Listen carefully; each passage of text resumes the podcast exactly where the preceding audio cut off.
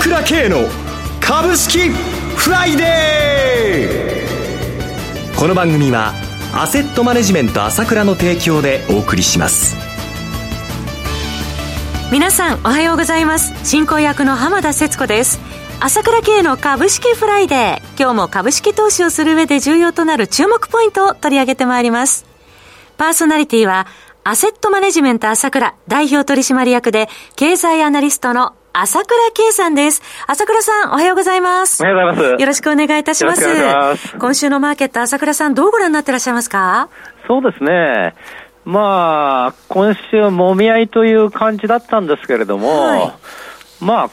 こんなところでいいんじゃないかなと思います。あの、かなり10月相場上げたじゃないですか。えー、まあ、特にニューヨークダウなんか20%弱上げましたので、はい、あの、11月から、あ、10月から11月にかけてですよね。右肩上がりでしたね。えー、ずっと上げ続けてましたし、特にまた、こう、CPI っていうか消費者物価が出てから、もう勢いよく上がってきましたので、はい、まあ、ちょっと上がるにしても少し、あの、小休止が必要だったと思うんですよね。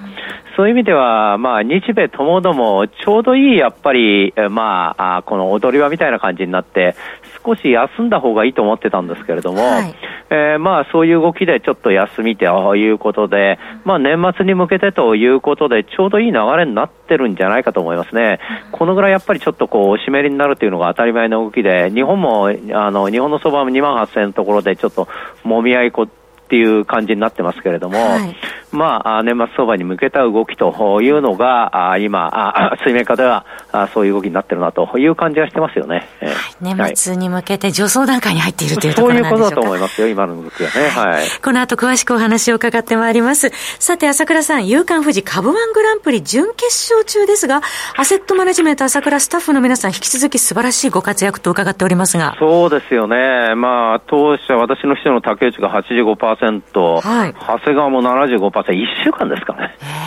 1週間でこれだけ倍近いあれですから、まあやっぱり、それでも長谷川がやっぱり3位ですから、はい、すごい争いですよね。のメンバー見ただけでも本当、今回、プロ中のプロの連中が集まったなって、やっぱり月間で勝てる人たちっていうのは、やっぱり相当な連中なんで、まあ私もこの彼らの見方っていうのは注目してますけれども、はい、やっぱりその人たちが集まると銘柄も似通るんですよね。面白いですね。えー、えー、やっぱりプロ、プロの戦いじゃないですね。今度はプロ中のプロの戦いになってるので、まあ、すごいなと思いましたけども、まあ、ここでね、当社上位にいられるっていうのはありがたいなと思いますけどね、決勝大会に向けてということで、まあ、当社黒米も予選あの通過してますけれども、はい。はい、まあ、あ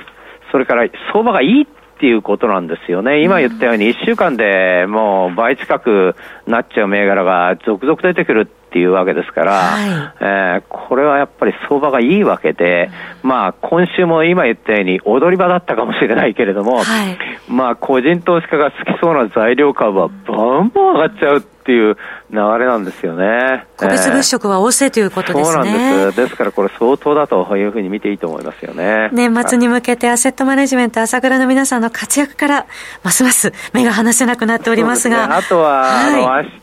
セミナーになりますので、はい、あのもちろん、この当社、これだけちょっと見方がまあ変な話、さえちゃってるっていうのも、やっぱり当社の銘柄マスターの長谷川慎一、並びにその西野忠、二人の目が、そう、なんかもう、私から見るとすごいなっていう、なんでこんな咲いてるんだろうっていうことですね。はい、ええー、まあね、当社の褒めすぎちゃうのもおかしいですけど、現実にそうなので、やっぱり彼らが何をここで見ているのかっていうこともお話しできるので、はい、セミナーではそれも注目してもらいたいと思いますよね。それから私自体は、やっぱりこの、今回のセミナーでも重要なことをお話ししようと思うんですけれども、まあ、今、その日本のインフレっていうのが、今日インフレ率出ると思うんですけれども、あのかなりやっぱり3%超えてきて3.5%ぐらいになってくると思うんですけれども、あ、あの消費者物価指数ですね、消費者物価指数ですね3.6%の上昇でしたね。3.6%ね。はいえー、まあこれ私こういうふうになるってことは一貫して言ってきたんですけれども、あただこの日銀の見方は来年は1.6ですよっていうことと、大方なその専門家の見方は、総じて来年はインフレ率が下がりますよっていう見方をしてるじゃないですか。はい、まあもちろんエネルギー価格その他、あ今円高になってきたということもありますから、そういった見方は普通の見方であると思うんですけれども、私はそうはならないと思ってますから。日本のインフレはこれは収まらない形になる可能性が強いと思ってますので、はい、これは非常に重要なことです。もうこの日本人全体にとって重要なことなんですね。ここは分水嶺になってますので、はい、インフレがどんどんどんどんいっちゃうのか、あそれとも収まるのかっていうのは非常に重要なことなので、はい。私はインフレがどんどんどんどん収まらなくなっていくというふうに考えてますので、はい、このことはしっかりセミナーで話したいと思います。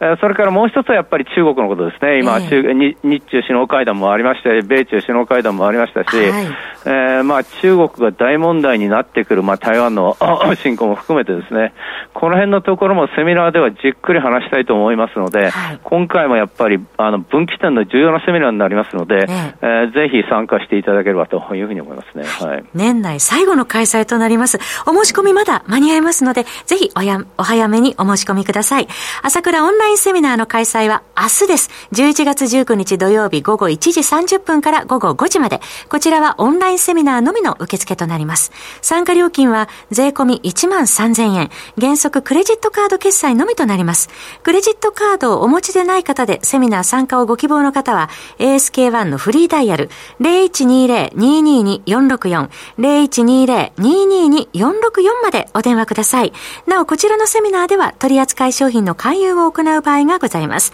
また今後の新型コロナウイルス流行の状況によっては、セミナーが実施できない場合がありますので、ご了承ください。CM を挟んで朝倉さんに詳しく伺ってまいります。鋭い分析力で注目、経済予測のプロ、朝倉慶。日々のマーケット情勢や株式情報、個別銘柄の解説を朝倉本人とスタッフが平日16時、メールで約10分の動画を無料で配信中。株の判断に迷ったら朝倉慶。詳しくはアセットマネジメント朝倉のウェブサイトへ。本日の市況解説無料メールマガジンにご登録ください。アセットマネジメント朝倉は証券取引、金銭、有価証券の予託、貸付行為は行っておりません。また情報提供する金融商品の取引では相場変動などにより損失を生じる恐れがあります。取引説明書、契約締結前交付書面などを十分にお読みいただき、ご理解の上お取引ください。金融商品仲介業者登録関東財務局長金中第605号。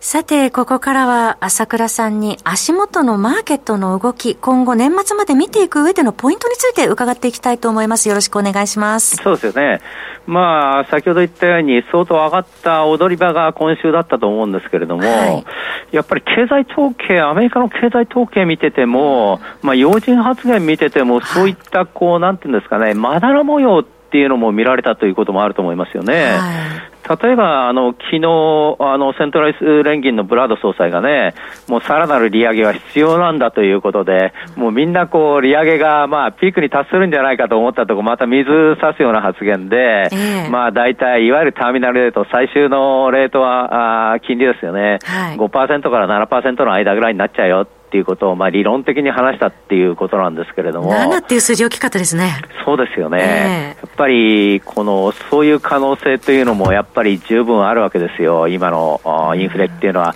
収まったようでまたぶり返すっていう可能性がありますので、はい、一方、この週初めにはボストン連銀のね、コリンズ総裁がね、はい、あの、引き締めは過剰になるリスクがあるよっていうことを言ってたわけですけれども、はい、要するに引き締めすぎが問題になっちゃうかもしれないってことですよね。えー、今、この二つの考え方があって、やっぱりこう、攻め合ってるというのが今の状況なので、はい、まあ、その、やっぱりそ、あっちに傾いたり、こっちに傾いたりっていう中で、やっぱり相場がこう、左右揺れちゃうっていうのはやっぱりどうしてもあるんで、はい、まあ、あのー、今のみたいな、こう、ちょうど上がってきたところの踊り場ということだと思うんですけどね。これは、これだけじゃなくて、ニューヨーク連金の製造業指数なんかも、この4点、プラス4.5っていうところで、マイナスから改善して、あ、すごいなと思ったら、まあ、昨日発表になったフラデアフィラデルフィアの製造業指数は、マイナス19.4ってことで、はって、マイナス8点の中が悪化してるっていうんで、やっぱり同じ製造業指数でもこういうふうに出てくるわけですよね。はい、えー、こういった中でやっぱり住宅ローンの金利がやっぱり7.08から6.61まで今下がってきたんですけども、このことはやっぱり大きいなっていうふうな感じはしてますよね。まあ、かなりやっぱり住宅が売れなくなってきてて、やっぱりそういうのがじわじわじわじわ出てきてる。ただ、指数として出るのは半年以上先になりますので、出ますもんね。えー、ですから、これがそのままどうかっていうのは何とも言えないなと思いますよね。はい、一方で日本の市場を見ますと、先ほどあの、カバングランプリこれだけ上がってるっていうのはやっぱり相場がいいからだって話したんですけれども、はいあの、やっぱり年末に向けて相当な相場がやっぱり展開されるなというふうに見てます。私は、まあ先週ここでもお話したかもしれませんけど、まあ年末日経平均3万円目指していくでしょうということをお話ししましたけれども、はい、あそれ以上にやっぱりマザーズ指数とか中小型株指数、中小型株は上がっていくんじゃないかと思うんですよね。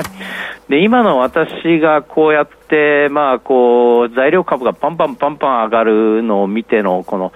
イメージ的なのを直感的に思い出すのは、はい、やっぱり2020年のそのコロナになったじゃないですか。はいあの時もうそのメロメロに叩き落とされましたよね、経済の実体経済は。その中で、このものすごく金融緩和っていうのを、ないしはお金をジャブジャブに出してですね、はい、えー、それがもう始まる前から、日本の市場はやっぱり小型株が動き始めたんですよね。はい、で、覚えてる人も多いと思うんですけれども、えー、それを牽引したのはアンジェスだったんですよ。はいで、今でこそ暴落しちゃって とんでもない値段になっちゃいましたけども、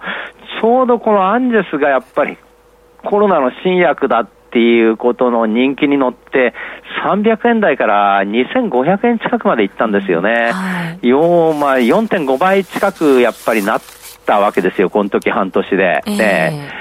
その時のような、こう、市場内にある、こう、熱気っていうのを感じますよね。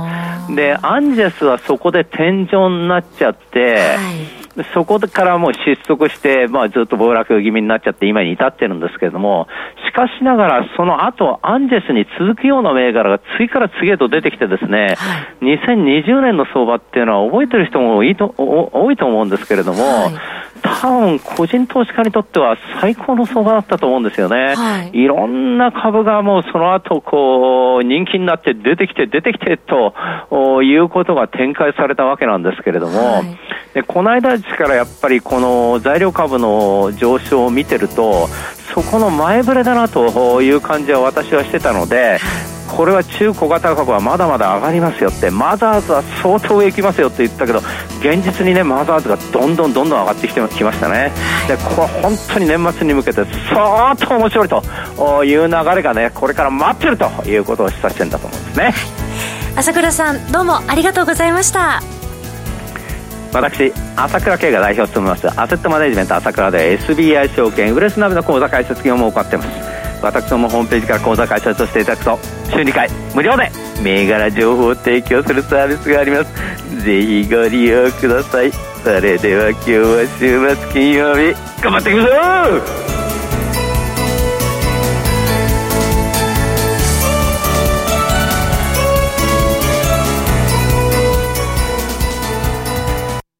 この番組はアセットマネジメント朝倉の提供でお送りしました。最終的な投資判断は皆様ご自身でなさってください